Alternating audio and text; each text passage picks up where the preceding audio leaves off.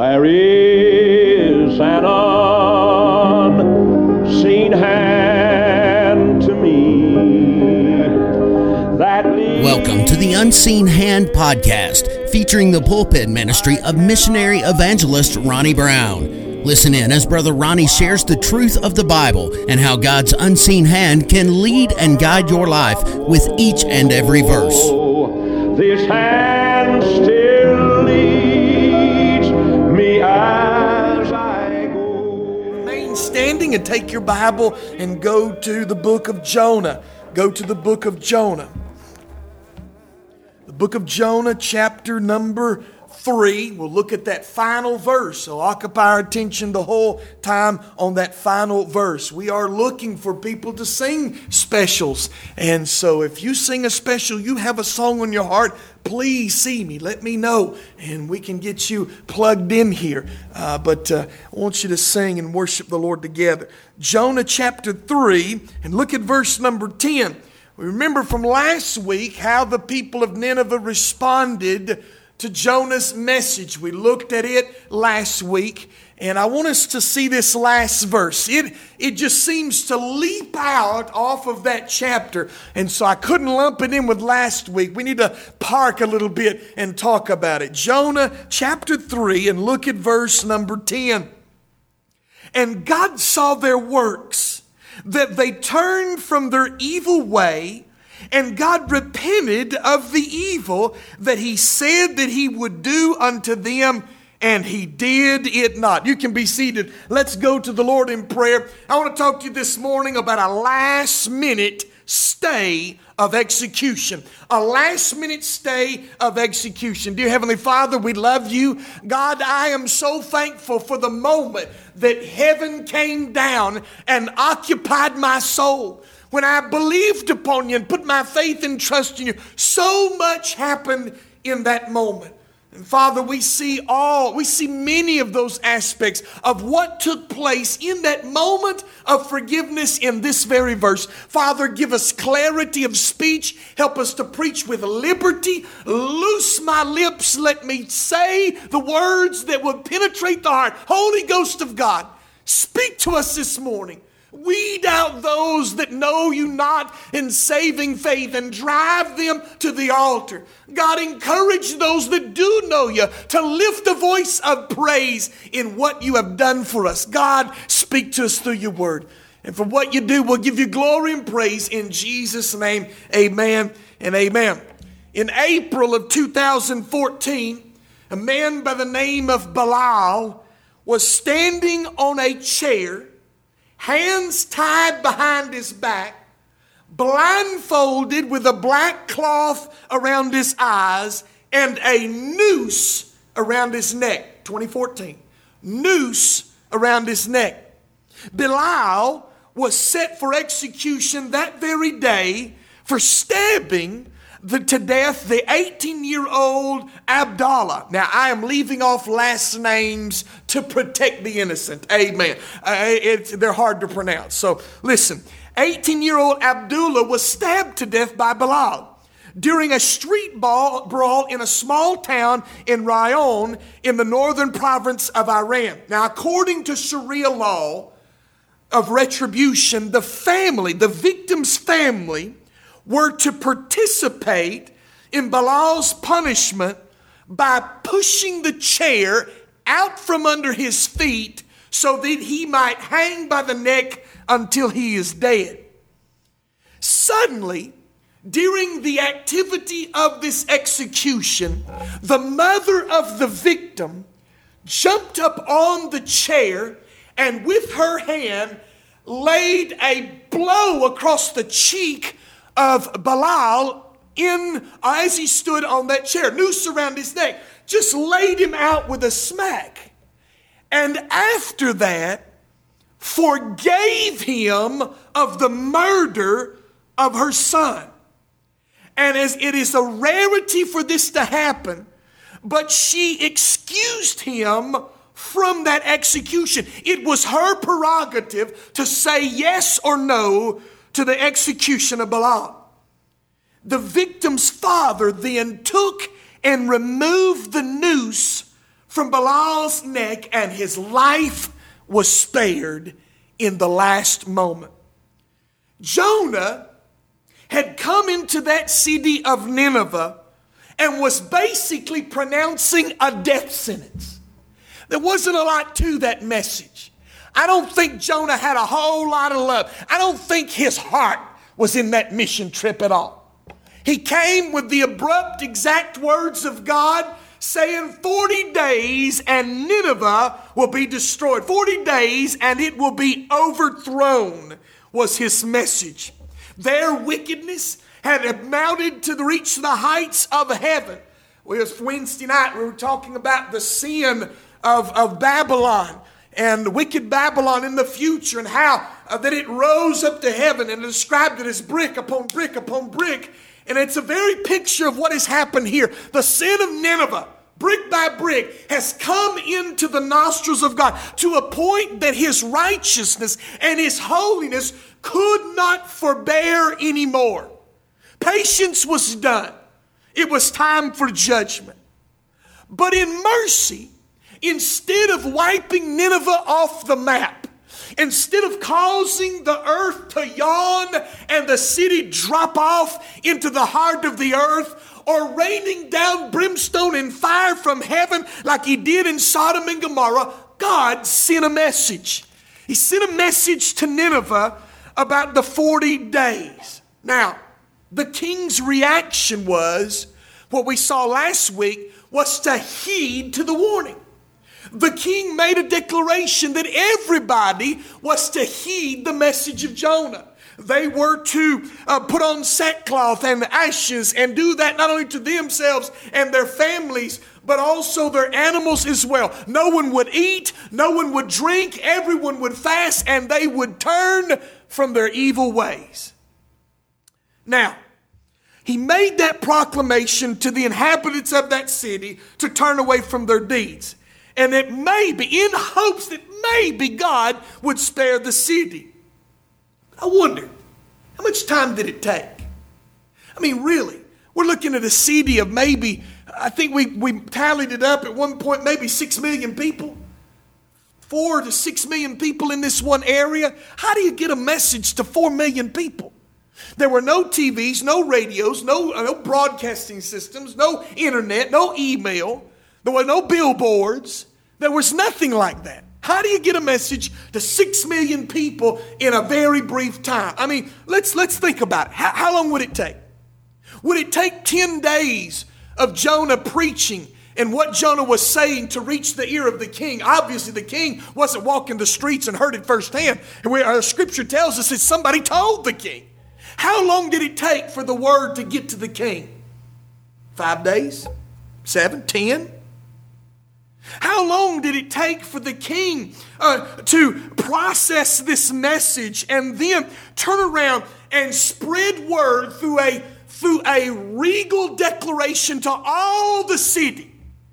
I mean, how long did it take to reach the outlying areas, the suburbs, the city, the soldiers, the marketplace? I mean, could it have taken 10 days, 20 days? I mean, really, how long would it take to reach 20 million people? Could it have taken another 5 days for everybody to get enough sackcloth and ashes, to get enough burlap sacks to put on them and every cow, every cat, every dog, every donkey in the city and cover them with burlap? I mean, would it take 5 days, 10, 15? And then would it have taken it would have at least taken a few days of being in that state before God, for God for God to discover that in every heart in Nineveh there was a repentant heart, a heart that come to God in genuine repentance toward Him. I mean, how long could it take? I mean, you got to be honest. 40 days can go by quickly when there's no television, no radio, no broadcast, no internet, no email.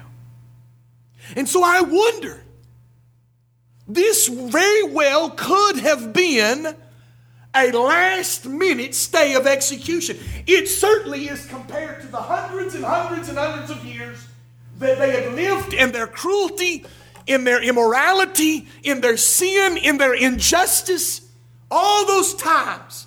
It certainly was last minute compared to that. But I wonder, Jonah himself went outside the city in chapter 4 and got him a seat. He was wanting a front row seat to the destruction of Nineveh. It's almost as though he knew it was going to happen. He was just waiting for it to take place, and then nothing. What took place in verse 10 could well have been a last moment stay of execution for the people of Nineveh. Each and every one of us need to understand that without Jesus Christ as Lord and Savior, we all stand like Bilal, that young man in Iran, standing on that chair, noose around our neck, blindfolded, not knowing when the next breath will be our last. That is the condition of every person outside of Jesus Christ. You're not guaranteed tomorrow. You're not guaranteed next month. You're not guaranteed the next 5 minutes. You're not guaranteed the next day and a half. You have no idea when you'll be going out into eternity. You stand there blindfolded, noose around your neck, not knowing when the final moment will come. But God is in the business of giving last-minute pardons. Have you ever seen them movies where they're about to execute somebody and they're all looking at the phone? They're all waiting for the phone to ring. They're all waiting for the last minute, for the governor, for the president, for the leader of the land to call and stay the execution and stop it to go from going forward. You see, God's in the business of giving last moment pardons upon those who throw themselves on the mercy of God and cling to the saving work of Jesus Christ. What we see witnessed in verse number 10 could well be the story of every lost person that is crossed into the realm of faith in Jesus Christ. A last minute reprieve. I don't know how many days I would have lived after that moment. I was such a high-handed blasphemer, a wicked sinner, a vile and rebellious young man. I don't know how much longer I had to live if I'd have said no on March the 20th, 1994, driving down I-75. I don't know how much longer I would have had. For me, in my heart, that was a last moment pardon. Before the clock struck 12, I could have been gone into eternity. Every one of us here today must look at this verse and consider the three elements that go into a last moment stay of execution. There are three things that go into that. I want to share them with you this morning. Number one, I want you to see the response of the condemned. The response of the condemned. These people who had lived long and reveled in their morality and sin had an awakening. I mean, that's what we call it. Some people that preach out of chapter 3 call that a revival. I don't call that a revival. A revival is God working in the heart of his people. Yes, people are saved because God's people get on fire and God's people are stirred and they tell people about Jesus, and yes, people are saved. That is a revival. As far as we know, there was no little Jewish settlement synagogue there in Nineveh that all of a sudden got inspired to share the news of Jehovah throughout the city. This was an awakening. This was people, lost people, sinners being awakened to God's judgment to come. And evidently, and they were awakened to the expectations of God, to his righteousness, and their own indebtedness to God. And evidently, without any hope, without any chance of compromise, much less clemency, there is a desperate attempt to respond to the condemnation of God. Now remember, they don't know what will save them. They have no idea. All they know is God's coming in judgment. And if they continue on the path that they're on, they're sure to get it. So they reverse course. They respond to their condemnation. Notice, first of all, they trusted in his word. Look at verse number 10. And although we may have grazed this last week, we may have saw this last week, but I want you to understand in verse number 10, it said God saw their works. God saw what they did. With these phrases, some might try to argue that the people of Nineveh were saved from destruction by their works. I mean, that's what it says, doesn't it? And God saw their works. And the later part of the verse says that he didn't do what he intended to do to them.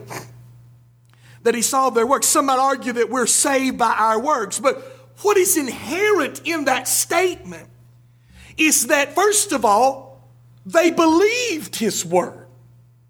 You see, faith is the precedent, the antecedent, the first starting point of works that are acceptable to God. These works were acceptable. What they had done were acceptable, not because of what they did, but because of their belief. Their belief in God. Notice verse number 5 in chapter number 3. So the people of Nineveh believed God. Then they proclaimed the fast. Then they put on sackcloth and ashes. Then they did this. Then they hoped in God. It has to start with their belief in God. This message, they trusted that this message from Jonah's lips was from God. And they believed that Jonah was not some crazy crackpot making it up as he goes. He's not some end of the world guy with a big plaque on him. You know, I don't know what it was. Holy Spirit of God. I told you last week, it had to have been the work of the Spirit of God to take this man, and all of a sudden the whole city be shook by his one message. It was the work of the Spirit of God, but they were awakened to it and they believed his word. They believed that this was no joke. That this was real, that this was taking place. The message penetrated their conscience and it lodged in their hearts. Hebrews 11:6 says, but without faith it is impossible to please him. For he that cometh to God must believe that he is, and that he's a rewarder of them that diligently seek him. To be made right before God, to be justified, we must believe on Jesus. To be made right before him, we must trust the word of God. We must trust what faith cometh by hearing, and hearing by the word of God. We trust God's word. That's how faith enters into our life. Galatians 2:16, listen to this. Knowing that a man is not justified by the works of the law, but by the faith of Jesus Christ, which we have believed in Jesus Christ, that we might be justified by the faith of Christ and not by the works of the law. For by the works of the law shall no flesh be justified. I love the fact that I was brought up in church all my life. I'm raised in church all my life from the early days. I'd always been in church Sunday morning, Sunday night, Wednesday night, Saturday night, back then on the mountain. I mean, we always went to church. And although I was brought up in the church, it was not until I was 21 years old that I put my faith and trust in him, that I entrusted my life to Jesus. That I came to him with a sin-soaked life of profanity and wickedness and sins too many to name, and laid them at his feet and showed my cards and showed my sin and clung to his cross. It wasn't until then that I believed upon him. If you would be saved today, if you would know saving faith in Jesus Christ, then you must believe his word just like the Ninevites did. You must take his word as true, receive it into your hearts. Now the inner lawyer within you, you know the inner lawyer, he'll stand up and he'll say, wait a minute now. You're going to believe that book, it's got to be true. And I would unquestionably agree with that. And your inner lawyer may want to cast doubt upon that book. They may want to try to find error and problem in that book. And I say, do your best. Try to find it. I believe this is the perfect, infallible, inerrant word of God. But I don't want to be accused of standing to be judged over the book. I want the book to be judged over me. And I affirm that there are no mistakes in this book, that that I'm holding is the Word of God. But you're going to have to tell that inner lawyer to be quiet. And you're going to have to believe the Word of God. You could spend the rest of your life reading this book and chasing rabbit holes and chasing rabbit trails and trying to find this. Well, that wasn't copied here and this wasn't that.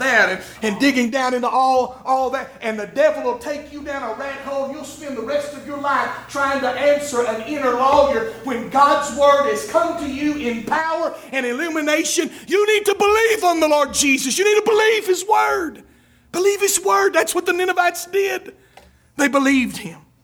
Notice, second of all, not only they trusted His Word, but they turned their way.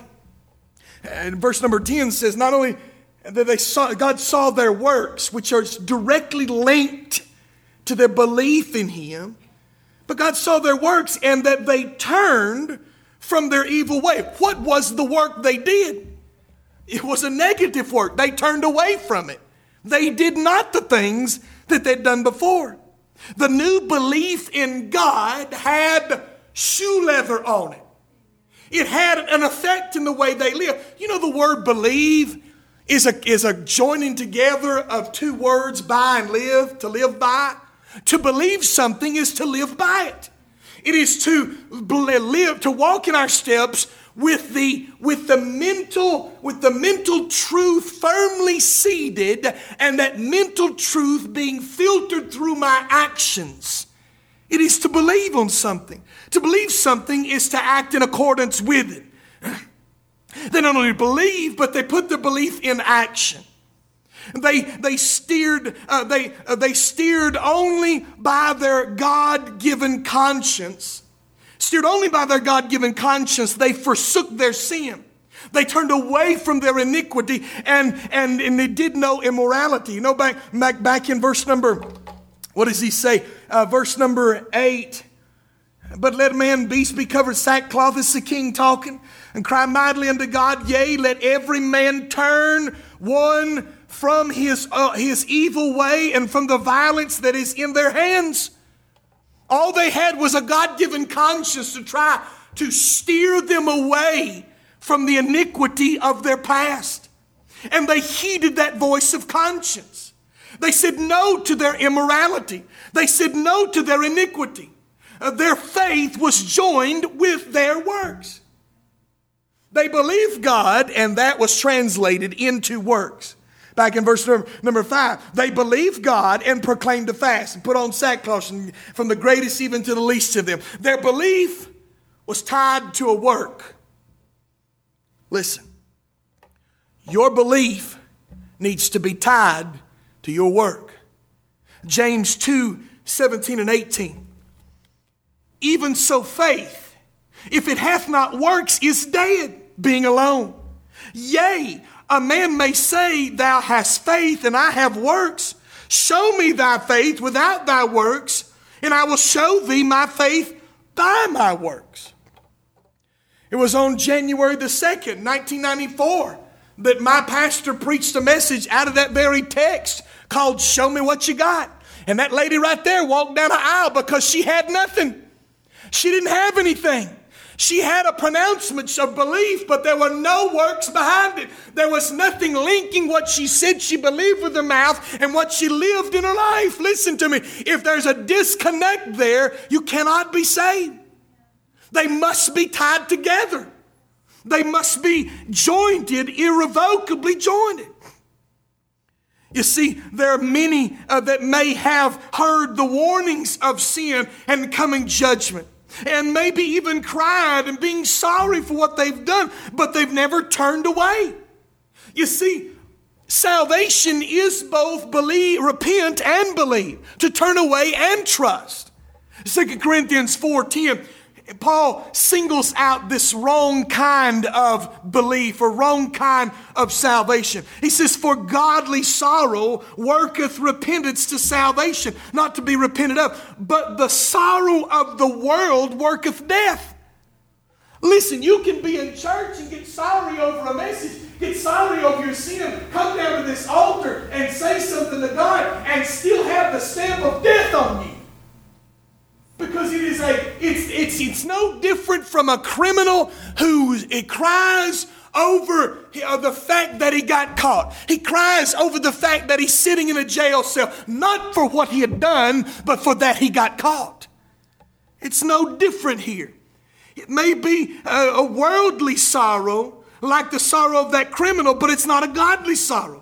A godly sorrow works repentance in our hearts. It will manifest itself in us by hating the things we used to love and loving the things we used to hate.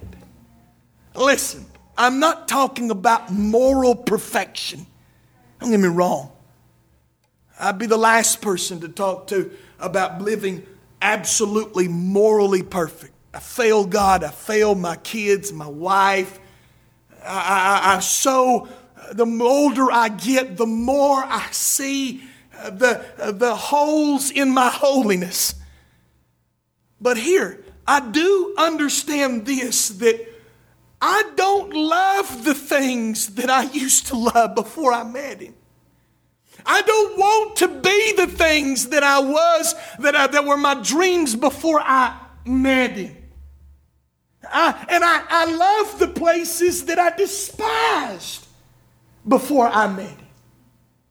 I didn't like to go to church. I loved college, man, because for the first time in my life, if I wanted to sleep in on Sunday morning, I could do it. And nobody would be the wiser. I hated when I had to go home because I knew I had to go to church on those Sunday mornings. Hey, listen. When I came to know the Lord Jesus, God put something in my heart to love that which I hated before. And a hatred for that which I loved before or were thoughtless about. No, there is a turning in our way, a repentance that brings a change in our heart, a night and day change. That is the true value of the gift of repentance. And again, this ability, what these people did here, it seems nigh to impossible, doesn't it? For hundreds of years they've lived a certain way, lived by a certain society and ethic. I'm convinced in some sense that there is a God work in their hearts, not a Holy Spirit indwelling like we see in the New Testament, but God worked in their hearts and granted them the repentance to turn away from their sin. What I'm trying to say today is that you going, believing, and trying to reform your life is not going to help either. That's not repentance. Repentance is to come and let God do that work in you. He has to do it. You can't work it up. God does a work of repentance in us. The response of the condemned, but notice also the resolution of the court. Look at verse number 10 in the middle part there. They turned from their evil way. Notice this. And God repented of the evil. Now, I'm telling you what, if there's ever a sentence that may bring questions to your mind as to its meaning, it ought to be that one. It's difficult to understand what is being talked about here. In this modern world of ours, oftentimes we've been riveted by judicial proceedings brought to us live from the courthouse. Remember the trial of the O.J. Simpson? I still remember that. I still remember the characters from that in my mind, and that's been decades ago. We've all had riveted scenes from a courtroom drama in our mind. We've been shocked at the arguments of the prosecution and surprised by the eyewitness testimony. We have noticed the facial expressions of jurors and the body language of defendants. In this dramatic scene, a scene where Nineveh has been weighed in the balance and found wanting, God stands as judge, jury, and executioner. And what is seen in the middle of this verse is just as surprising as any courtroom drama you'll find. And God repented of the evil. What a bizarre sentence in this courtroom proceeding. Now I want us to look at this phrase from two different angles. Number one, I want you to see what is communicated here. What is the text saying? Right in the middle of this verse, there's this surprising statement, God repented. It says that God repented of the evil that he'd intended for Nineveh. Yet the word repented here literally means to sigh, to take a deep breath, to take a long pause. Now, it's not the sigh of frustration. It's not a sigh of frustration. It is a sigh of pity. You know the difference? It was a sigh of pity. Often in the Old Testament, the word that is used here is a word translated comfort. It's a comfort. My pastor, Kim Trivet, explained it as someone taking a breather. Someone is angry and is about to take certain actions, and we are telling them to calm down and take a breather. Relax. God is in a mode to destroy this city. God is in a posture to crush Nineveh. And then all of a sudden, he takes a breather. In other words, God looked down from the height of heaven at the sad, sackcloth people of Nineveh headed towards destruction, and he sighed in pity toward them. He relented in his anger toward them.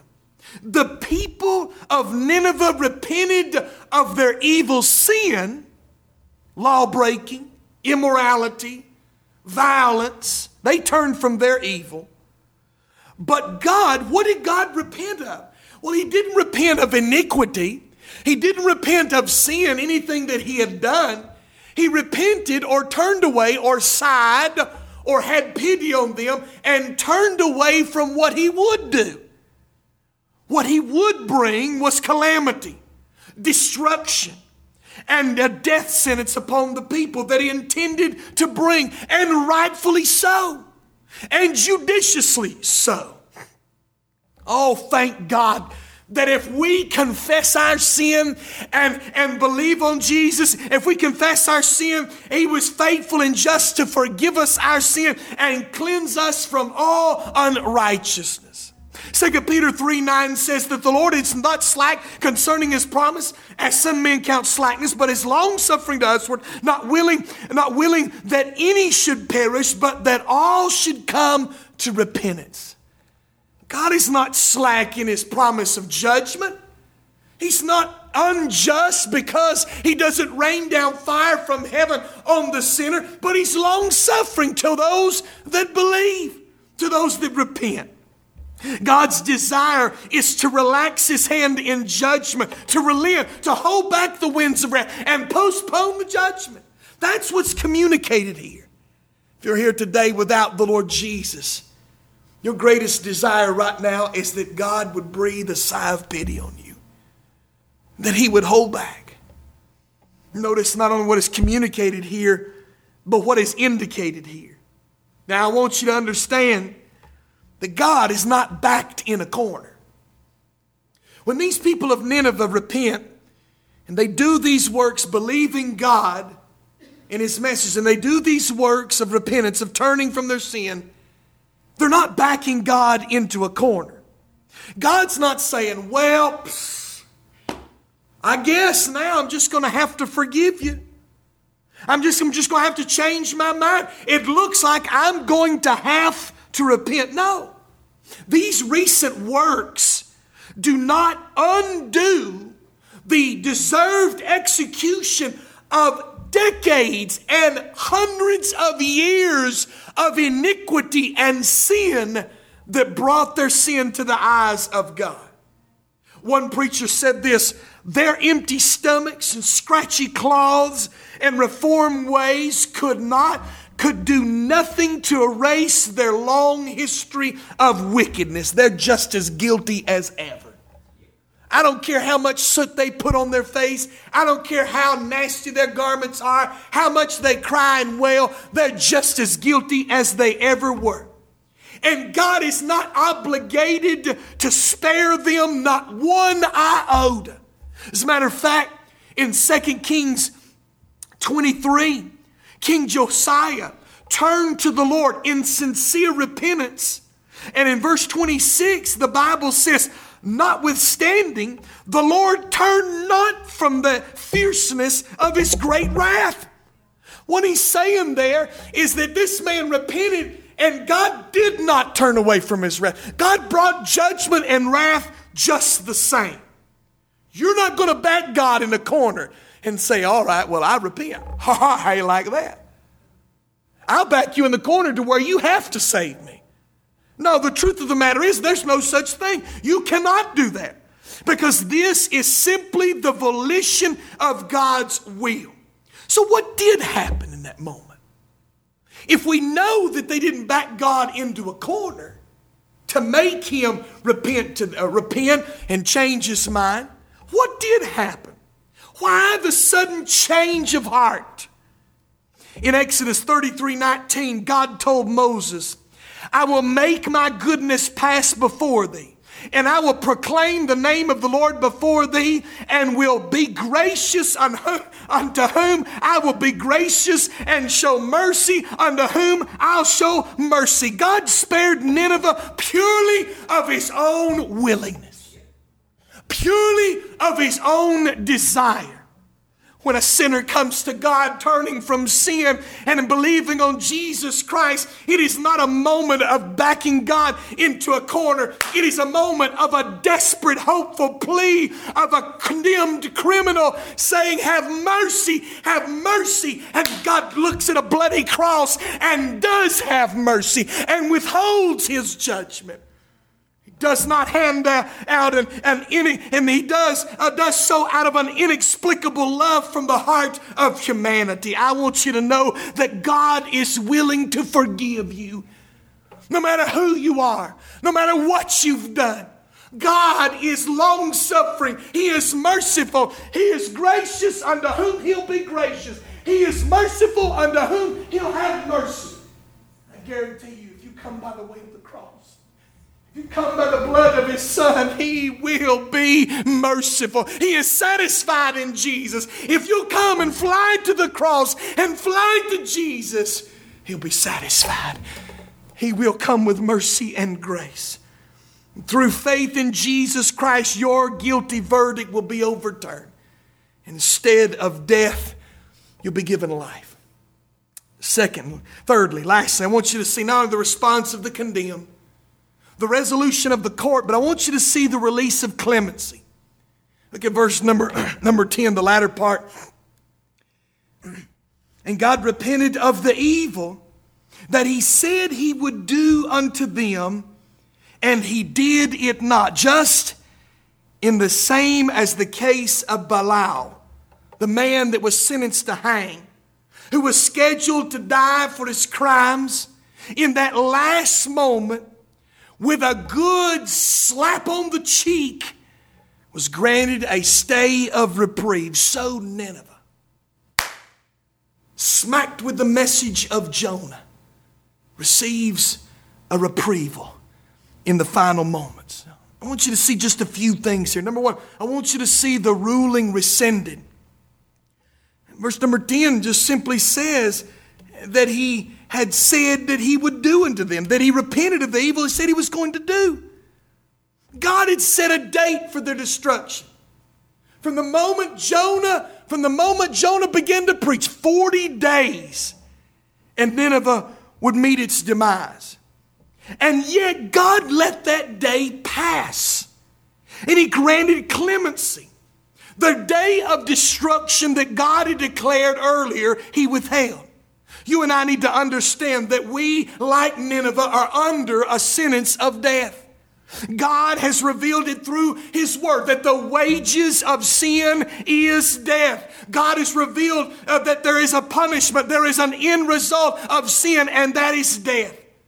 There is no debate. There is no argument. There is no cross-examination. There is no jury deliberation. It is an open and shut case with us. We have already received the death penalty. Ezekiel 18:4 says that the soul that sinneth, it shall die. Romans 2:5 and 6, but after thy hardness and impenitent heart treasurest up wrath unto the day of wrath and the revelation of the righteous judgment of God, who will render to every man according to his deeds. There's no doubt about it, you're guilty. And you're due the full brunt of the wrath of God. But in Jesus, in Christ Jesus, the judgment that belonged to me was fulfilled. Christ, the pure Lamb of God, took upon himself the destruction that should have swept me into eternal damnation. And through faith in Jesus Christ, my guilty verdict is overturned. And I come to him in saving faith. Listen, there's a ruling that is rescinded. Every one of us stand guilty before God, but God gives us a rescission of that guilt through Jesus Christ. The ruling rescinded. Also, a reprieve released. He said in verse number 10, he did it not. You know, if you know anything about the book of Jonah, maybe you've read ahead, you know that after this point, the spotlight is really back on Jonah. In the first two chapters, really, it was talking about Jonah, the wayward prophet. Chapter number 3 seems to be the spotlight is on Nineveh itself. But for the rest of the book, it's back on Jonah. You know the story. Jonah gets mad because God gives him mercy. And we start looking at the prophet. For all we know, Nineveh is left broken, repentant, forgiven, and most of all, spared from judgment. But if you read further in the Bible, you will find a surprising development. In the book of Nahum, judgment again is declared to Nineveh. He begins by declaring that the Lord will take vengeance on his adversaries, and he reserveth wrath for his enemies. Well, yes, Nineveh was spared judgment in Jonah's day, but it was not prolonged. Eventually, God did judge Nineveh and all of its inhabitants. Judgment was just around the corner. They may have gotten a reprieve in the day of Jonah, but judgment was still coming. You know, for every sinner, if you're here today and you're without Jesus Christ, for every sinner, listen, you're under a reprieve. You're under a merciful, long-suffering moment where God is taking a break, where God is withholding wrath. He's taking a breather on you. But ultimately, death and judgment are sure to come. Hebrews 9:27, and as is appointed, man wants to die, and after this, the judgment. Judgment's coming, whether you want it or not. Just like for Nineveh, this was a reprieve, but it was still coming. The good news is, that's the bad news, but the good news says that even when we were sinners, Christ Jesus died for us. When we deserved to die and burn in hell for all of eternity, God's only Son, Jesus, came to this earth. He died on a cruel cross, and he gave his life's blood as the payment of our sin. He became the subject of God's full and final wrath in that moment. Jesus died there in our place. He died in your place. He shed his blood on your cross. That should have been you that hung there. Jesus died there. He was buried, and glory to God, he rose again the third day and is alive forevermore. That's the good news. That's the gospel. The death, burial, and resurrection of Jesus in your place, in your stead. Jesus died for you. And it is through that sacrifice, God is satisfied by the blood of Jesus. You do not have to live under an impending death sentence. You don't have to continue through life knowing that I might have had mercy today, but that mercy may run out tomorrow. Through the blood of Jesus, there is eternal salvation found in Him. Fly to the cross. God is satisfied, eternally satisfied in His blood. God graciously grants not a momentary reprieve, but not an extinction, but a full pardon to guilty sinners. If you'll come and receive Christ, if you'll know Him in saving faith, there is a free and full salvation awaiting you. God is pleased with His dear Son. God is pleased with the cross. The veil has been rent in two. The doors of grace are wide open. Come to Jesus. You ever wonder why old sinners, people that have been saved, shout and sing? You ever wonder why they get tore up when they start talking about Jesus? They get tears in their eyes when they begin to talk about how God saved them. You know, it's not necessarily for what God gave them. I find it more often than not, it's not about what God gave me when He saved me. It's about what God took away. It's about what He removed. I mean, I praise Him for the gift of eternal life, and I praise Him for, the peace that He gave me and His love that He gave me and everything like that. But boy, you want to talk about something that turns my truck and cranks my truck. Listen, to talk about what God took away. What should have rightfully been mine and He withheld. I'm more happy about what He didn't give me than what He did give me. Remember when I was younger, there was a song that was sung in our church, and the song is about that very thing. The chorus goes like this: You took my guilt and shame, and all my sinful blame became as yours. You opened wide your hand, and as a guilty man, you bore my crown of thorns. You took the death I earned, and all that I deserved on Calvary. Lord, thanks for what You've given, but most of all, thanks for what You took away. Praise His name for what He took away. Judgment, God was going to overturn my life. And yet He gave a reprieve. When I turned in Him and believed His word and trusted in His Son, He gave me a reprieve. He gave me a last second, a last moment stay of execution. Studying for this message, I come across something I got to share. It was in a book about the death penalty, particularly focused in the 19th century. That's the 1800s. There was much of a debate on capital punishment, just like there is today. And in that book, they quoted a fictional book. This is fiction. An author writing a novel paints the picture of 6 pirates that are being hanged for their crime. In that moment, 5 of them were hanged, but one was spared. 2 men witnessed this happen. They're standing out in the crowd. Remember, this is fiction, but it paints a beautiful picture. 2 men standing in the crowd. One man looks at the other.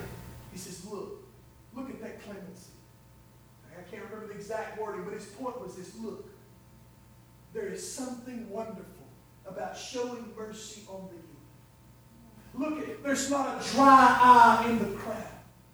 People in their hearts were longing for some kind of mercy to be shared. Look, can't you see how wonderful mercy is? The other man said no. No. People must pay for their crimes.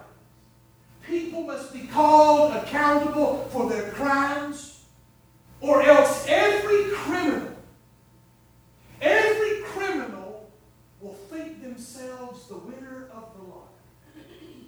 Every criminal will think themselves the one in a million.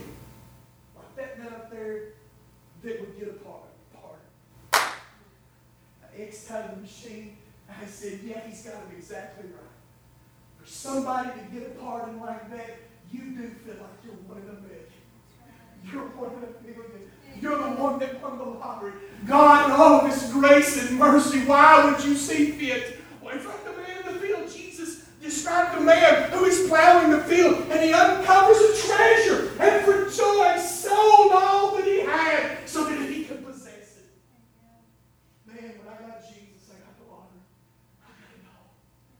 I expanded the judgment to come. I was granted new life.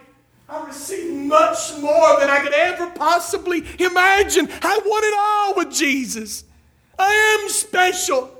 He loved me enough to come and open my eyes and save me from the wrath to come. Draw me to himself. One day I'll spend eternity with him. Boy, you want to better believe I feel like I won the lottery. I got it all. 1 in a million. Oh, listen, if you're here today without the Lord Jesus, come and receive him. You don't know when your day of reprieve will run out, whether it's tomorrow or 10 years from now. Come to Jesus. Know him in saving faith. Trust him this hour. Let's all stand to our feet, every head bowed and every eye closed. A last moment stay of execution. I wonder this morning. Do you know Jesus Christ is Lord and Savior? Have you placed your faith and trust in him? Listen, come and repent. Repent and believe the gospel. Come and trust him. Turn from living life of sin and self and put your trust in Jesus Christ and him alone. Do so now. Don't put it off another moment, another hour. Come to Jesus. Some of you sit in these pews for years, and I just don't know if you're saved or not. Come to him. Believe on Christ today. Don't put assurances in your family. Don't put assurances in your mom and dad. Don't put assurances I know a few memory verses. I know this, I know that. Listen to me. Come to Christ today and don't put it off. If you're here today and you're saved by God's grace, would you not just revel and glory in the fact that he took it away? That everything that you rightfully deserved, he took away on himself. You come. Dear Heavenly Father, Lord, we love you. Thank you for the Lord Jesus. Thank you for saving faith. God, thank you for coming and drawing me to yourself. Thank you for God. It wasn't for you, I couldn't have believed on you. If it wasn't for you, I couldn't have repented. Thank you, God, Father, for coming and singling me out. As Jonah said, salvation is of the Lord. It's yours to give. God, 1 in a million, you gave it to me. Father, we pray you'd give it to someone else. Whoever they may be this morning, they're in this place and they know they're lost. God, I pray they'd come and know you in saving faith. We ask this in Jesus' precious name. Amen and amen. I'm trusting to the unseen hand. We hope and pray that today's episode of the Unseen Hand Podcast has been a help and blessing to you. For more information such as other podcasts, ministry helps, blog posts, previous sermons, or how to contact Brother Brown directly, just go to RonnieBrown.net. Join us next time for another message from Brother Ronnie on the Unseen Hand Podcast. Until then, may God's unseen hand gently guide you on your journey home. The unseen hand.